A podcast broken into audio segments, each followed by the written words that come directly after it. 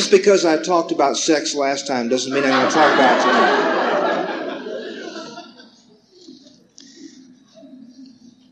Actually, I thought what I would talk about tonight is what I should have talked about last time, which is uh, sickness and illness and disease and growing old and getting feeble, dying.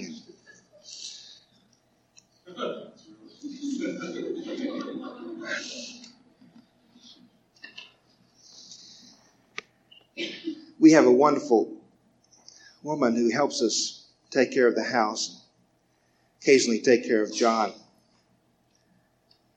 Guru Kudrit Kaur Khalsa. John calls her Cooter. Cuts through all that right away.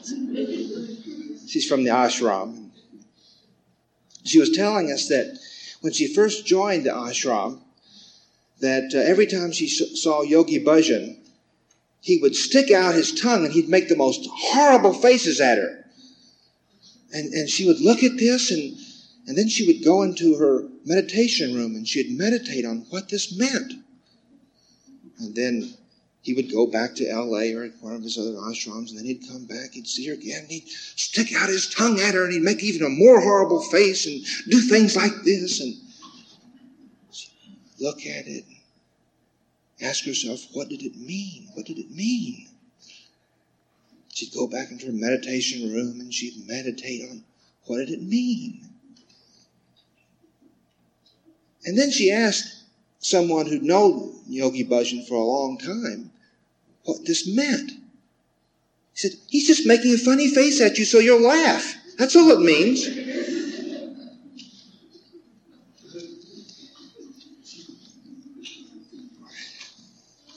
I remember, see, I like I can see how much you want me to talk about sex, so I'll I'll capitulate this, this opening here. I remember when my see my mother's side of the family were all MDs, and my dad's side of the family were all Christian scientists. this, this is a fact. I, I'm not making this up. It's why I was kicked out of Principia for healing at too young an age. Principia is a school for Christian science. That's a fact, too. But I remember at the age of around 13, something like that, Dad took me into the den and he said, Son, I said, Yes. I want you to know that playing with yourself does not cause blindness. And I thought, oh my God, he's a Christian scientist. It probably does cause blindness. You know, it never occurred to me that it caused blindness. but I'd seen this over and over again about him telling me things that weren't real. And now he was telling me this wasn't real. So I kept looking for all this blurring of vision and stuff.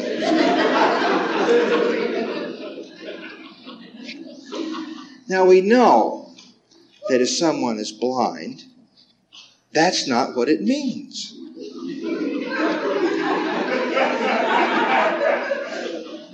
Now, of course, there are all these very suspicious pimples and warts all over Richard Gundry.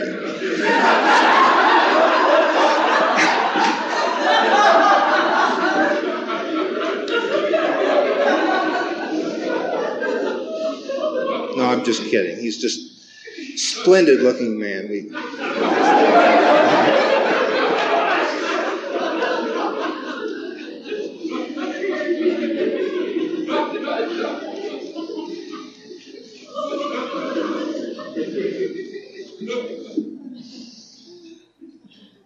when we begin a spiritual path, there's often this tyranny of health. Um, and the tendency is for us to look at every flu, every accident, every single thing that happens and ask, what does it mean? What does it mean? I would like for you to repeat something after me, if you would. I will say it, and then you can repeat it. You'll feel such a sense of relief after you've said this. my illness doesn't mean anything. Let's all say that together. My illness doesn't mean anything.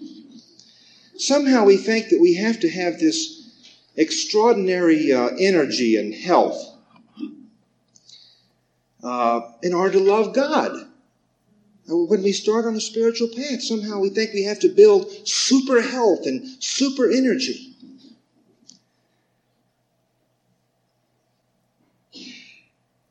Possibly the two greatest healers of this century are Brother Mandus and Joel Goldsmith. I don't know a great deal about Brother Mandus, but I do know quite a bit about Joel Goldsmith. Walter Starcke was in town a couple of weeks ago, and I learned even more about Joel Goldsmith. Walter Starcke was Joel Goldsmith's right hand man. Joel Goldsmith, one of the great, great healers, had to put uh, this, you know, that white stuff that we used to have to wear to keep from getting sunburn? He had to goop this all over himself. Joel Goldsmith had to wear glasses. Joel Goldsmith got headaches. Joel Goldsmith had indigestion. And yay, Joel Goldsmith was too fat. yay!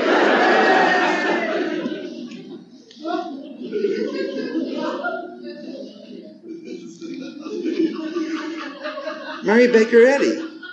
Mary Baker Eddy, indeed, one of the, the great, great healers of the century before. Mary Baker Eddy had to wear glasses. Mary Baker Eddy used to take injections of an opiate to relieve her pain. Good health is not a reward for a spiritual path. Wonder if you'll dare to say that with me. Good health is not a reward for a spiritual path. Why is that? Because health is not an attribute of God. Health is a physical condition. And it's a physical condition that we've become absolutely preoccupied with as a nation. And this is spilling over into other parts of the world. Now, you can go into almost any major city and you'll see people in their uh, crushed velvet, poochy jogging suits picking out uh, crackers and sardines and. No, no, they're not, excuse me, they're not picking that out. They're picking out Perrier. And they're picking out uh, the, uh, the sugarless cola. Everybody's now come out with, with caffeine free cola sugarless cola, so forth. Are, are there are there lovely Dior uh, and cute little tennis things, you see, and you see them walking up and down uh, the sidewalks and in the. Th- now, the thing is that notice that the makeup's perfect, the hairs, they didn't come off of a tennis court. You see, what, what's happening now is that that now we've got to be very healthy, healthier than thou, with rosy cheeks and sparkling eyes, and we've, we've got to move around, you see, and we've got to dress as if health is our major preoccupation. Now, this kind of super health has nothing to do with spirituality. And if you like doing that, then that's terrific because happiness has everything to do with loving God and arriving home. So if you love jogging, jogging is part of your way home. If you love uh, going to the spa, that's part of your way home. If you love trying out the diet of the month, then that's part of your way home. Go ahead and eat the yucca plant.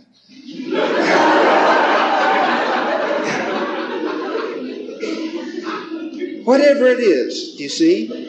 If it makes you happy, if it makes your heart sing, then that's part of your way home.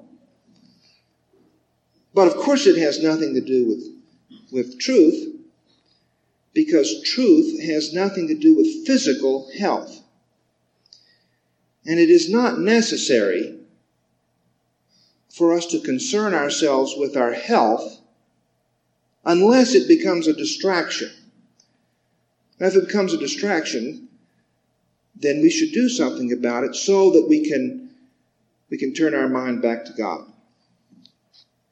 Now, some of you extra crazy people who come over to the dispensable church have heard me talk about the ego as a dog that we take on a walk. So here we are, walking home. We have been told that this is indeed a very easy and very lovely path. We have been told that the landscape will grow brighter as we go along. And we have our little imaginary identity, which we call the ego, this little shabby self image, always getting in trouble. What are we to do with the ego? Well, we're not to do anything with it. It just, it's just coming along on the walk, it, it runs around and sniffs things that we wouldn't sniff, and it and it gets in, you know, it gets in big, big trouble with the uh, the boxer that, that our neighbor bought, or the pit bull. You see, it goes over there and it starts barking at the pit bull. Now, what do we do when it starts barking at the pit bull? Well, all we do is we uh, well, possibly we walk over to our fire hydrant and we say, Look at the fire hydrant, look at the fire hydrant. You see, we distract its attention. Get over there, you see. Or we pick up a stick and we throw it and let it run after. All you have to do with the ego is to realize that it's not going to be anything else but an ego forever and forever and forever until it gently fades away. So that means that you don't have to be anything else but sick if you find yourself sick. Now, I'll get to healing in just a minute. But the first step is that if you're sick, let yourself be sick. Let your ego be sick in peace. Let your ego hate in peace.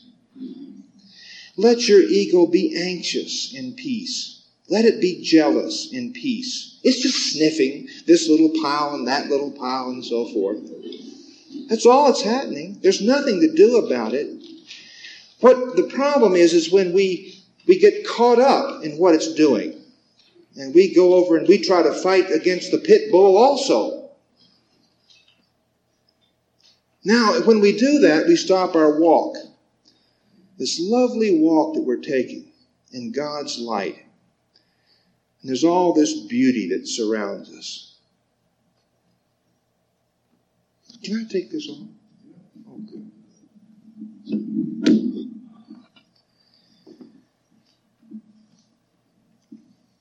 That's all that's happening with every brother and sister on this earth. We are walking gently home. And the only thing that stops our walk, the only thing that delays our way home, is when we look over at our ego. We get all caught up in whatever it's going through. And remember, it's always going through something. There's always some little or big crisis, and this never will stop. We look over it and we get caught up, and, and then we stop the walk. So, one of the things that we can learn that will make our way so much easier is learning how to distract the ego, just like you do a little child little child gets interested in turning on the, the propane. And of course, to, uh, to, you know, to save energy, we've all done away with our pilot lights. And so now turning on the propane means up goes the house, you see. So we want to do something to distract the child.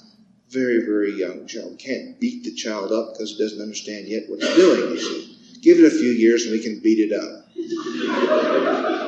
But at the moment, we can't do that, you see. So we, we distract it. You see, we get out a little toy, we point something. If it gets real unhappy about the fact that it can't go out with mommy and daddy, you know, on this one, this particular night or something, we distract it out of kindness. And that's all we need to do to our ego. We don't need to get, we don't need to fight it. We don't need to humiliate it. We don't need to flee from it. We just distract it. And that means we just look over at our ego, where all the unhappiness is coming from. And we just do whatever is necessary to, to allow it to be happy. Now, one of the things that the ego gets unhappy about are very simple bodily needs. So it may be that we, we haven't gotten caught up in this building of, of super health, which has become all consuming. Possibly that's not the distraction, but maybe it's that we don't think we ought to be sleepy. Uh, that that uh, that we're not very spiritual because we're sleeping nine hours every night, and Mother Teresa only sleeps five. Incidentally, I don't know how much Mother Teresa sleeps. Certainly, she must. She couldn't sleep over five, right? She's so spiritual. Mother Teresa is indeed spiritual, but her spirituality, of course, would have nothing to do with how much she's sleeping at night.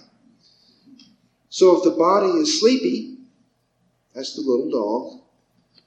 If the body's sleepy, you let it sleep. It doesn't have to become a, a great big war about this thing. If you need to take a nap, you take a nap. Ah, what if you get an itch? What if you get an itch? Well, even cows know what to do if they get an itch. They'll go over and rub up against a tree or they'll rub up against a barbed wire fence or something. They'll scratch. What do we do when we're on a spiritual path? What does the itch mean? Oh, it's located there. Hmm, aha. Uh-huh. And we start making this whole tremendous issue. And what happens when we do that is we stop our walk toward God.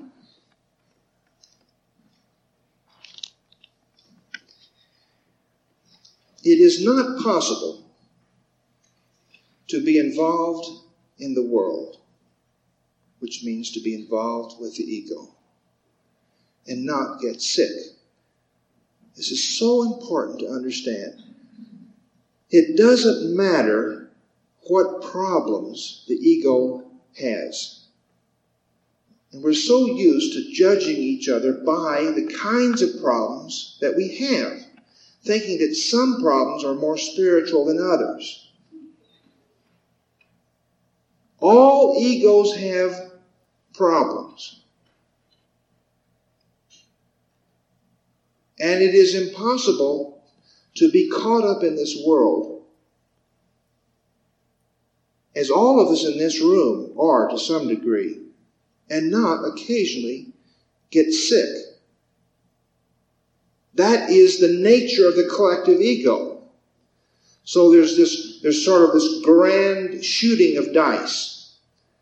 And certain people are prone to flu, and certain people are prone to backaches, and certain people are prone to spraining their ankles, and certain people are prone to losing their hair, and certain people are prone to uh, myopia, and certain people are prone to diarrhea, and, and certain people are, it just, you know, there's just, it's like there's this huge bag of confetti, and it's just been thrown out, and some of it's landed on you, you see, because you're just like me, and we're still somewhat caught up with the ego. So you're going to get sick every once. It doesn't have any meaning. That doesn't mean there isn't anything you can't do about it, and we'll talk about that in just a minute. But you don't have to assume that this has some huge significance and you don't have to torture yourself. One of the things that I've noticed about people on a spiritual path is they not only get sick, but they add the pain of analysis to it. And the analysis is far more painful than the, whatever it is they're going through. Haven't you seen this happen time and time again? I mean, they just simply have gotten a cold or, or they simply uh, burn their finger when they're moving the pen. Now, it could be very simple. Just go put a little ice on the finger or something like that. But oh no! Oh, we have to go have our chart read. We've got to have our, our aura balanced. We have to have uh, certain places on our foot pressed. All of which are very fine things. I'm not talking about that. But what I'm saying is, it, it doesn't have, we don't have to get caught up in this huge significance. Just you see how easily uh, Richard did the glasses Okay, his glasses broke. He just laughed about it and that was it. It can really be that simple. So glad that happened.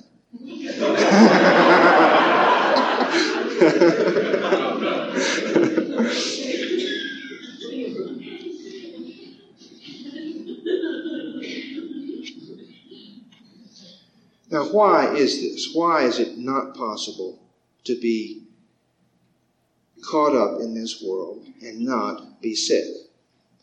Because the ego's great love is illness and sickness. There's no question about this. As you're checking out your groceries next time, just glance over at the National Enquirer. They just discovered uh, that Jello eliminates six forms of cancer, uh, pays all of your bills, and uh, eliminates dandruff.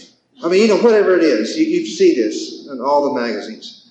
Time magazine. I, dear Time magazine, did you notice a few weeks ago that Time magazine discovered salt?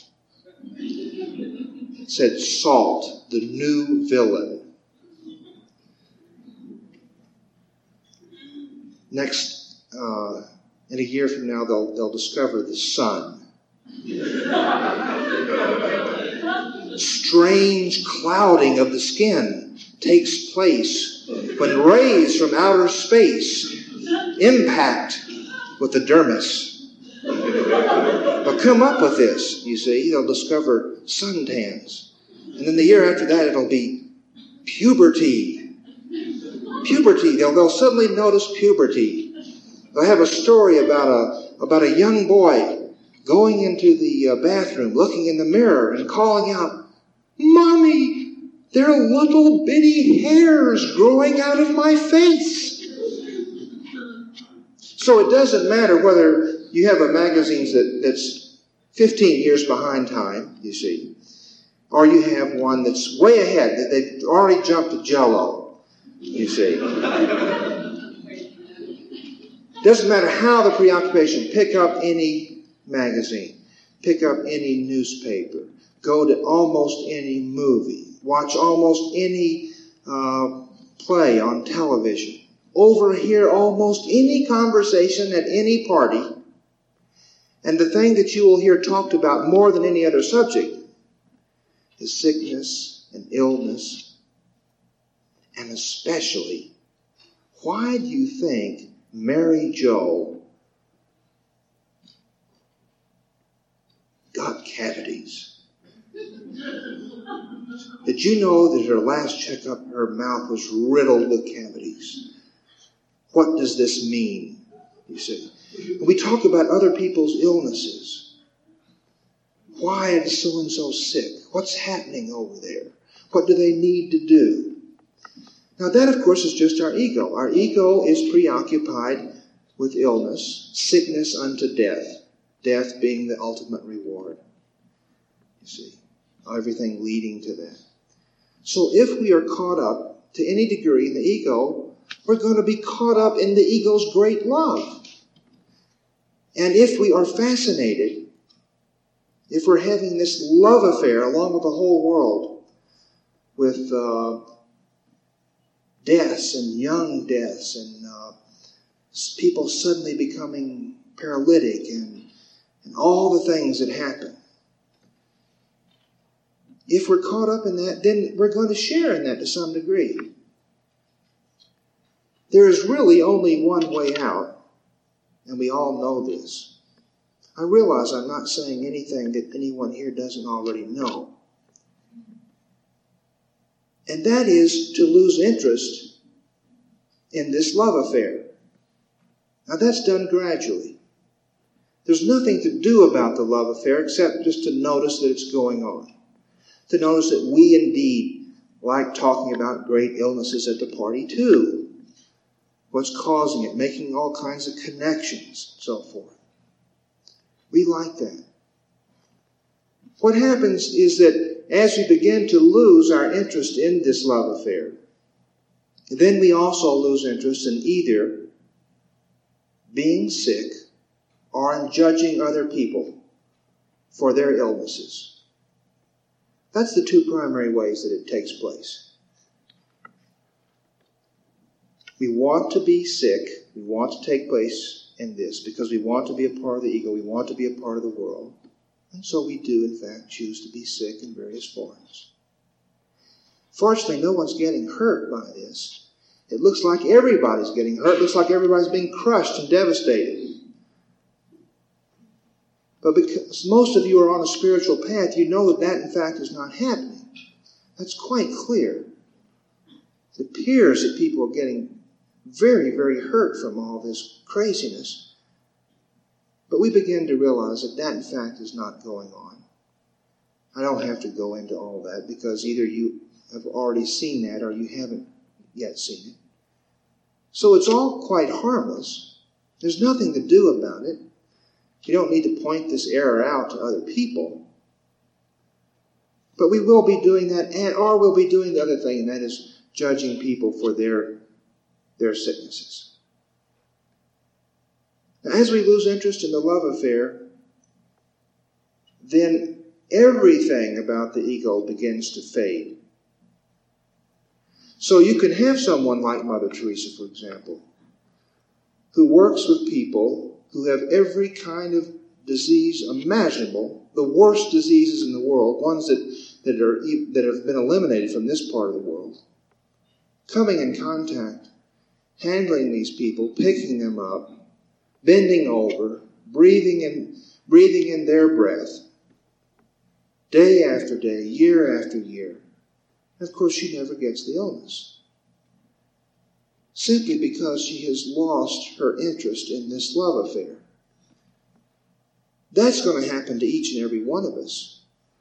And there's nothing to do to speed it, except just to notice that we still are kind of morbidly interested in this kind this subject, that we, we're partaking of it.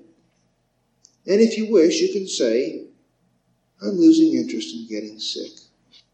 I'm losing interest in why so and so has back problems. I'm losing interest in what causes arthritis.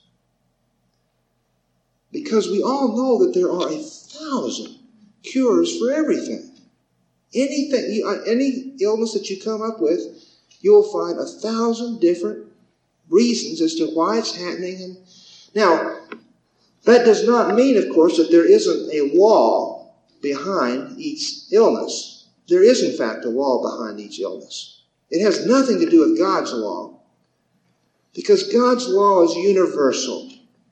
It comforts and caresses every living thing.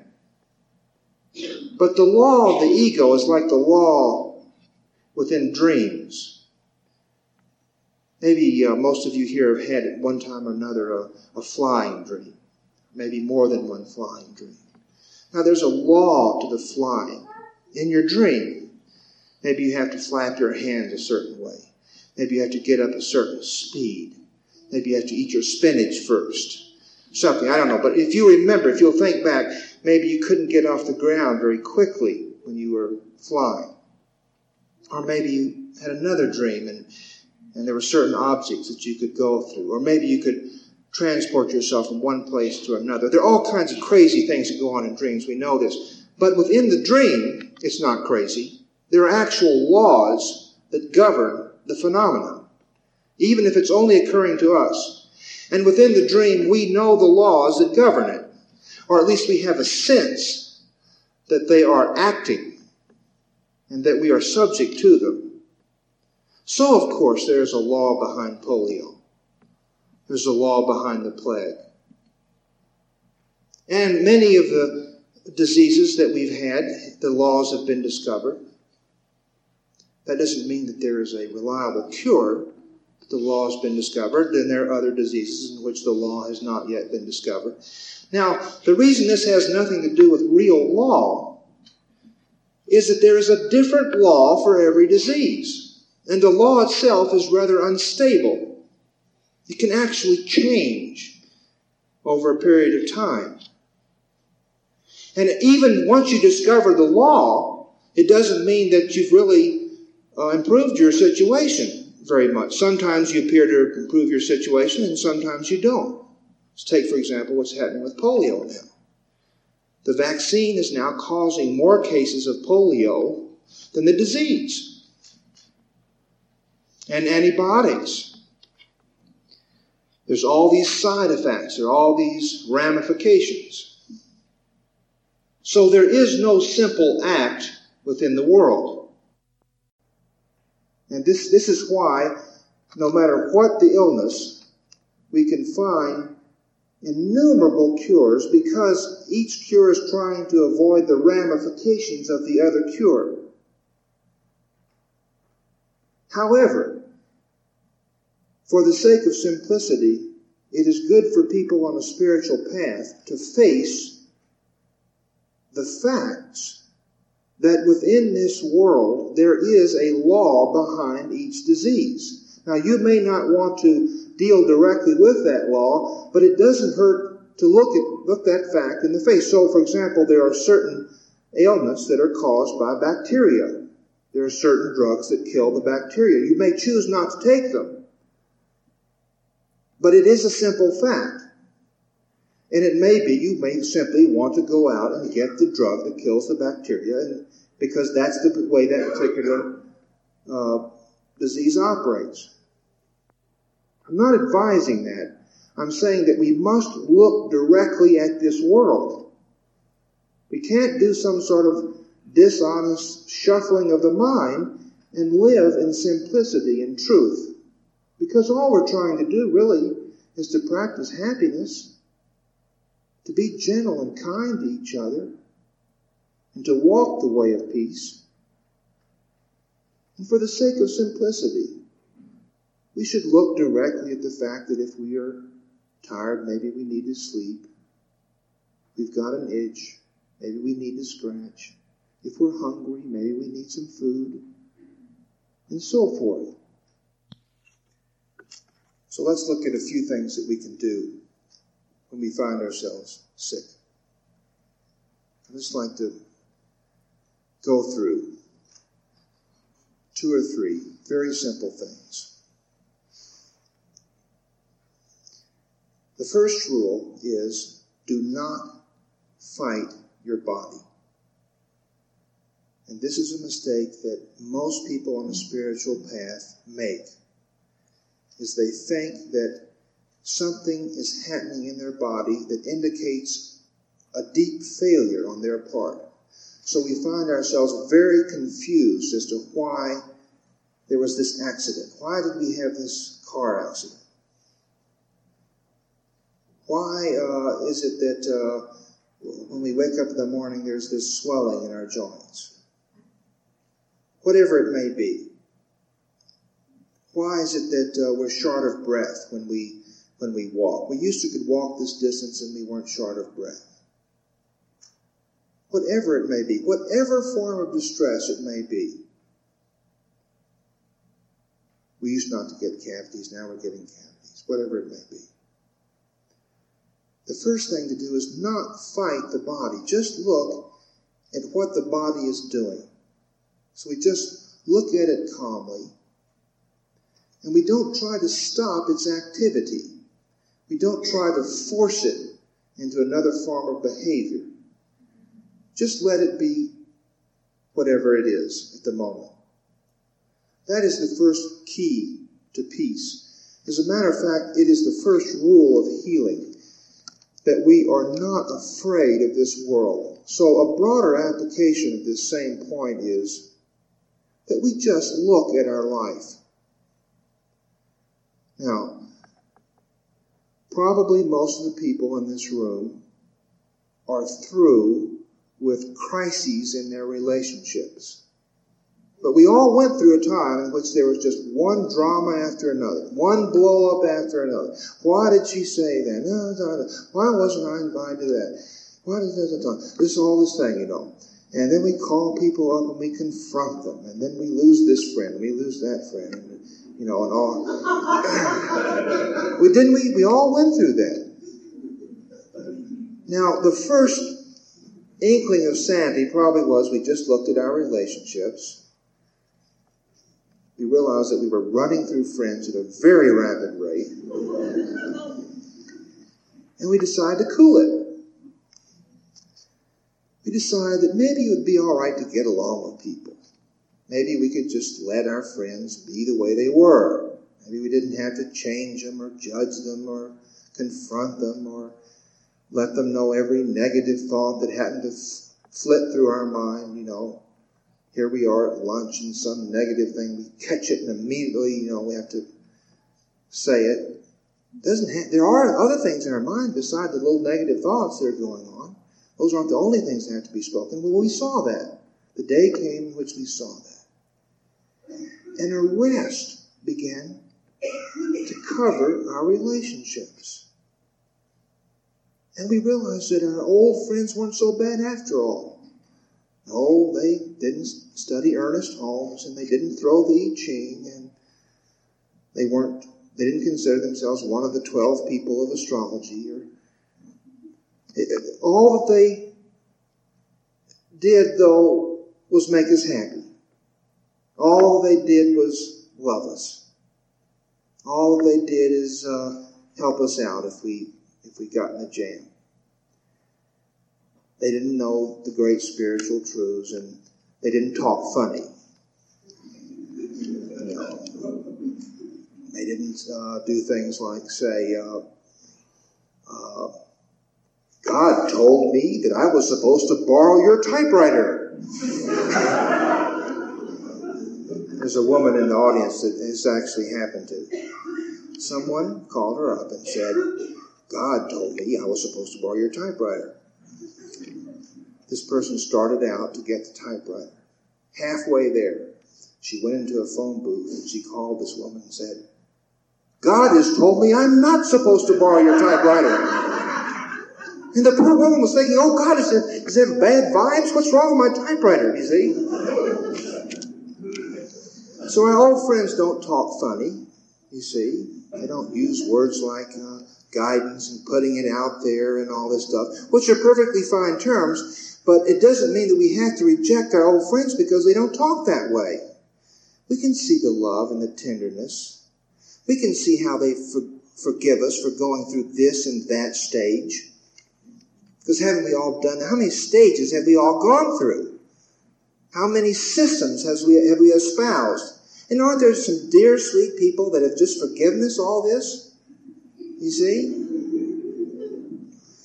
So the first step to physical health is, of course, the same thing. And that is, we just look at our body, we see what it's doing, we forgive it. Our, our thighs are a little chubby. Maybe they flap together when we walk. It's okay.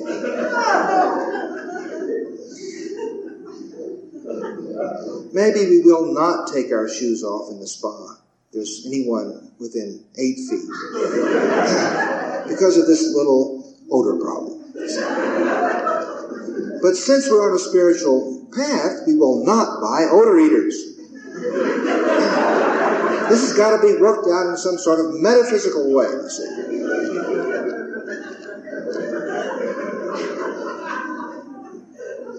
So the first step to health is to forgive our body. We just look at it and we say, well, that's just the way it is. And, you know, and X number of people lose their hair, and X number of people um, get little funny growths during the winter, and then you go out there, you know, you got little uh, winglets of hair on your shoulder, and you didn't have them, and so embarrassing, and so forth.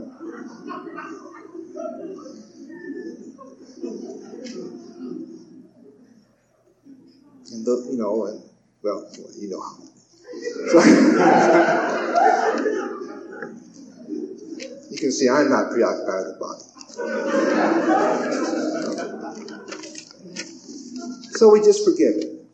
That's the first step. Just look at it. Look at it. Just like you look at your friends and you suddenly realize, gosh, they're not bad at all. You see. Just look like you look at Santa Fe. Yeah, they switch lanes right in front of you. Chuck hole city. You know, where does the money go? If somebody doesn't go to fill the chuck holes, we know that. But did you notice how overnight somebody in the government got this deal on these little bumps that they put in the road. Did you notice how those just appeared overnight? Everywhere with the little white bumps all over thing, you know. We, it was big time city. Some salesman came into town and I don't, I don't even know when they did it. Now when you cross lanes, you go bump, bump, bump, bump. But of course, people still cross lanes in front of you. All right. I know you were divinely directed to come to Santa Fe. I understand that. You woke one night and you had this vision. And then the next day there were 12 signs. They came one after the other. Now I understand that. We all got there that way. That does not mean that Santa Fe is a perfect city. It's just Santa Fe. That's all. So, just because you find yourself in this body, just because you find yourself in this body, doesn't mean that it's supposed to be some shining example of whatever the current definition of health and beauty are. We all know that the definition of health and beauty changes every 10, 20, 50 years. All you have to do is pick up any art book and you can see what used to be beautiful. It isn't beautiful anymore. All the same things. Just look at your body. You've got the body you've got. It's okay. It'll do the job. It can love. It can give comfort. It can reach out, lift a stress from someone. It's a perfect vehicle to extend love, God's love. You couldn't have a better vehicle for that. You may not be invited to uh, show the clothes of the Santa Fe look. You see, you may not be invited to do that because the East has now discovered the Santa Fe look. But that that doesn't matter, does it? That's not what we're here for.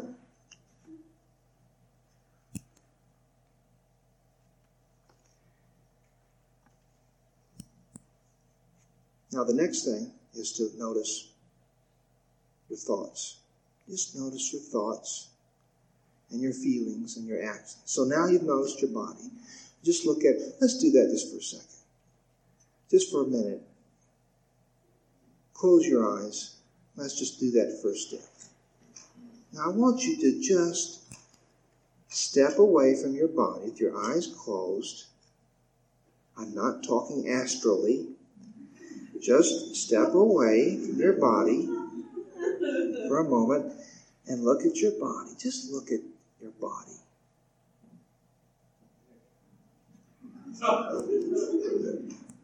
Look at this, this little thing, this little harmless thing that seems to have been such a source of uh, drama and pain and endless speculation and war after war after war, this little harmless thing. You can do so much with it. Notice, you've got a hand that can reach out. You've got a voice that can call someone on the phone who hasn't heard from you or isn't expecting a call. You've got fingers that can write a letter and bring joy to someone. You've got feet that can go into a store and buy a little gift. Someone who wasn't even expecting it. You've got lips that can smile at someone who is so obviously depressed as they go down the street, and you just happen to look over and smile at them.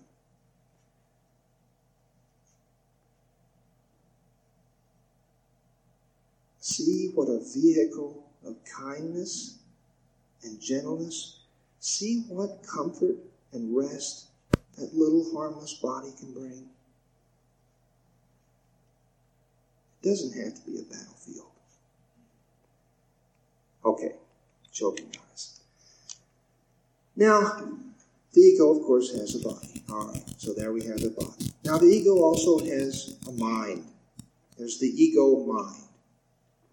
It has ego thoughts. So we were talking about hate in peace, be anxious in peace, and so forth. So you just notice your ego mind. You just notice that your ego is, is always upset about something. You notice that your ego is always scanning uh, the events of your life and uh, everything else critically. It's seeking problem after problem after problem. And now you have this illness. Now just notice the thoughts that you have about the illness. Notice what effect the thoughts have on how you feel. Just notice it.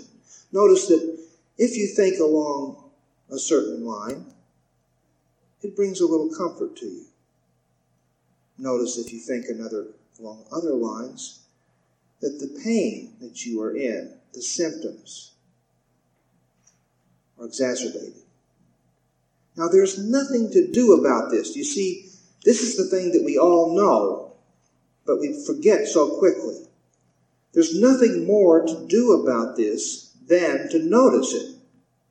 Because once you notice that a certain line of thought makes you comfortable and happy, you will turn more and more to that line of thought. You don't have to force yourself to do it. If you force yourself to do it, you aren't turning to the line of thought. You're turning to force. If you have some sense of duty about the kinds of thoughts that you're supposed to think, if this is some new imposition, where's the peace? Where's the love? Where's the walk to God, to God in that? There isn't any. So just notice your thoughts when you are sick. And they will correct themselves because noticing is peaceful and gentle. Notice your actions. Just notice what results. Notice if you drink the coffee before you go to sleep, you stay awake. Just notice that. There isn't anything to do about it. You don't have to get in a big war about this or anything. Just notice that. Notice what's been helpful in the past. Has a particular thing been helpful in this with this illness?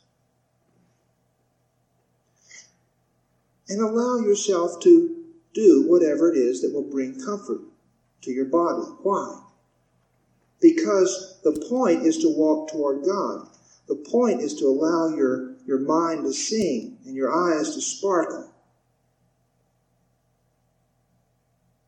My burden is light. My way is light. My way is easy, said Jesus. If it's not easy for you, then you're just making a little mistake. That's all. See how it can be easy. Notice how Jesus healed. One, one person, he, he takes some mud and makes a little pack and puts over their eyes. Another person he heals from a distance. The centurion, it all came to him. Heals the person from a distance. Other person, he, he tells them, well, now you go over here and you bathe in this little pool and you do the da da da. Other person, he just says, well, why don't you just stand up and do this? Did you know, there wasn't, a, there wasn't any rule about this. He just simply brought comfort. Bring comfort to yourself. Do the thing that will allow you to lift your mind from your body and, re- and return to your walk toward God.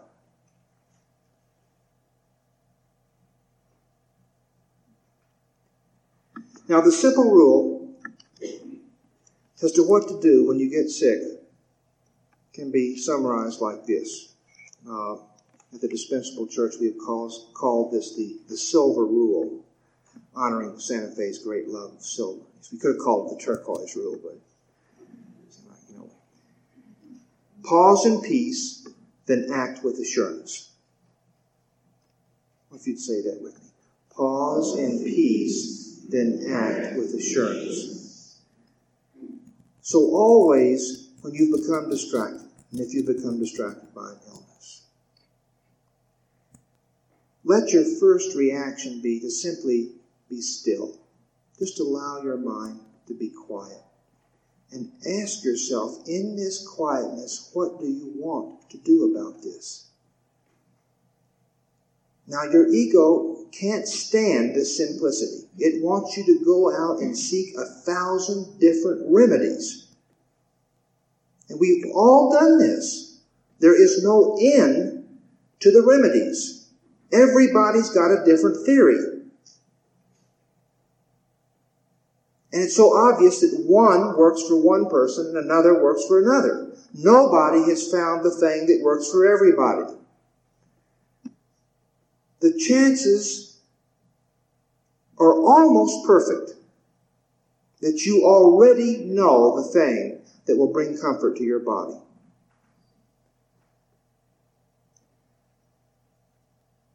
This may sound a little scary, but I can assure you of this from experience. Do not worry about curing the illness. Just make yourself comfortable now. So this means you do not have to worry about the ramifications of this particular thing. If something in your moment of peace, when you've turned to God and you've relaxed and you've turned it all over to infinite mind or divine love or universal spirit or whatever term you have for God, your, your inner self, your, your, your inner teacher, inner physician, whatever term or words you have or sense you have, when you've turned it over to your resource of strength, trust what comes to you during that moment. It will be very simple. Now, immediately, of course, the ego will jump in and say, yes, but, yes, but, yes, but. It may lead to this and it may lead to that. Now, if you listen to this, you will go trotting off on this endless road of, of, of cures Cure after cure after cure after cure. Just take the simple thing that comes to your mind and do it. Do it quickly and do it gently so you can return to walking toward God because nothing else has any meaning. In that sense, the illness doesn't have any meaning except that it delays our walk toward God. It has no more meaning than that. If you want to know what your illness means, it means only that the ego has held it up to attract your attention. And all you want to do is lose interest in it. And do whatever you need to do to lose interest in it. Which means to put it in its place, to allow it to no longer be a distraction.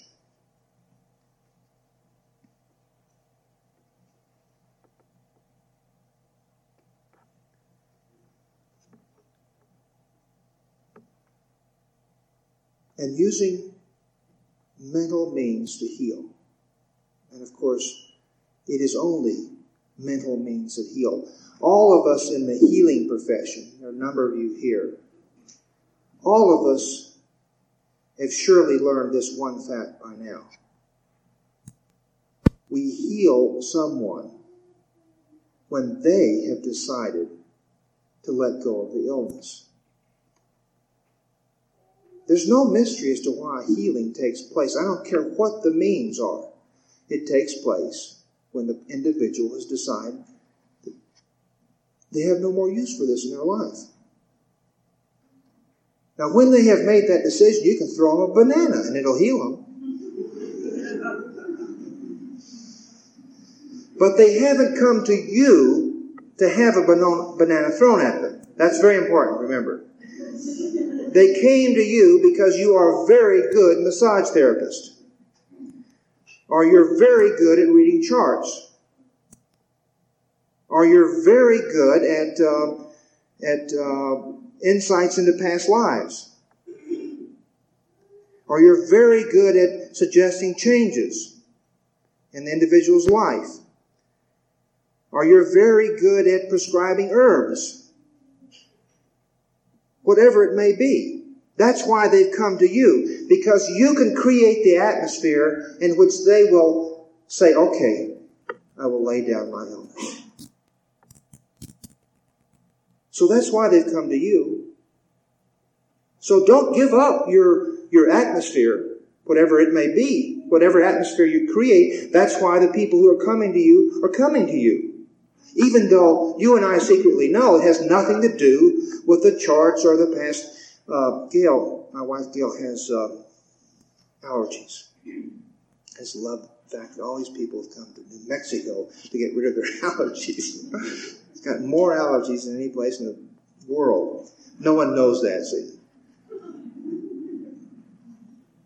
So this was this was in the early days when Gayle and I were reading every magazine and doing everything, you know, trying to build super health and find magic cures and on and on and on.